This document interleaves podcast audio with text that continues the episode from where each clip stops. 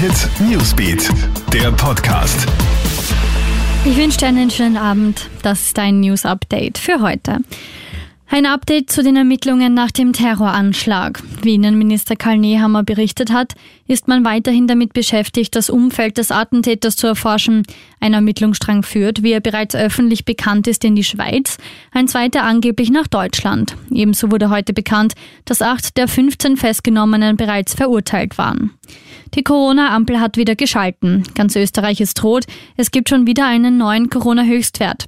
7416 Neuinfektionen sind innerhalb von 24 Stunden in Österreich verzeichnet worden. Zum ersten Mal ist auch in Wien eine neue Grenze mit über 1000 Neuinfektionen überschritten worden. Die Zahl der Hospitalisierungen steigt ebenfalls weiter an. In den USA steht das Ergebnis der Präsidentschaftswahl weiter nicht fest. In mehreren Bundesstaaten wird weiter ausgezählt. Trumps Wahlkampfteam hat eine Erklärung in Las Vegas angekündigt. Nach Infos des Senders Fox News wird das Trump-Team dabei eine Klage wegen Wahlbetrugs in Nevada ankündigen. Und die nächtliche Ausgangssperre geht so weit. Das sagen drei heimische Jus-Studentinnen und bringen die aktuelle Corona-Maßnahme jetzt sogar vor den Verfassungsgerichtshof. Grundsätzlich begrüßen die Studentinnen die meisten der aktuellen Lockdown-Maßnahmen. Die Ausgangssperre von 20 bis 6 Uhr früh schließt aber schlichtweg über das Ziel hinaus. Alle Updates hörst du auch stündlich im Krone Hit Newsbeat.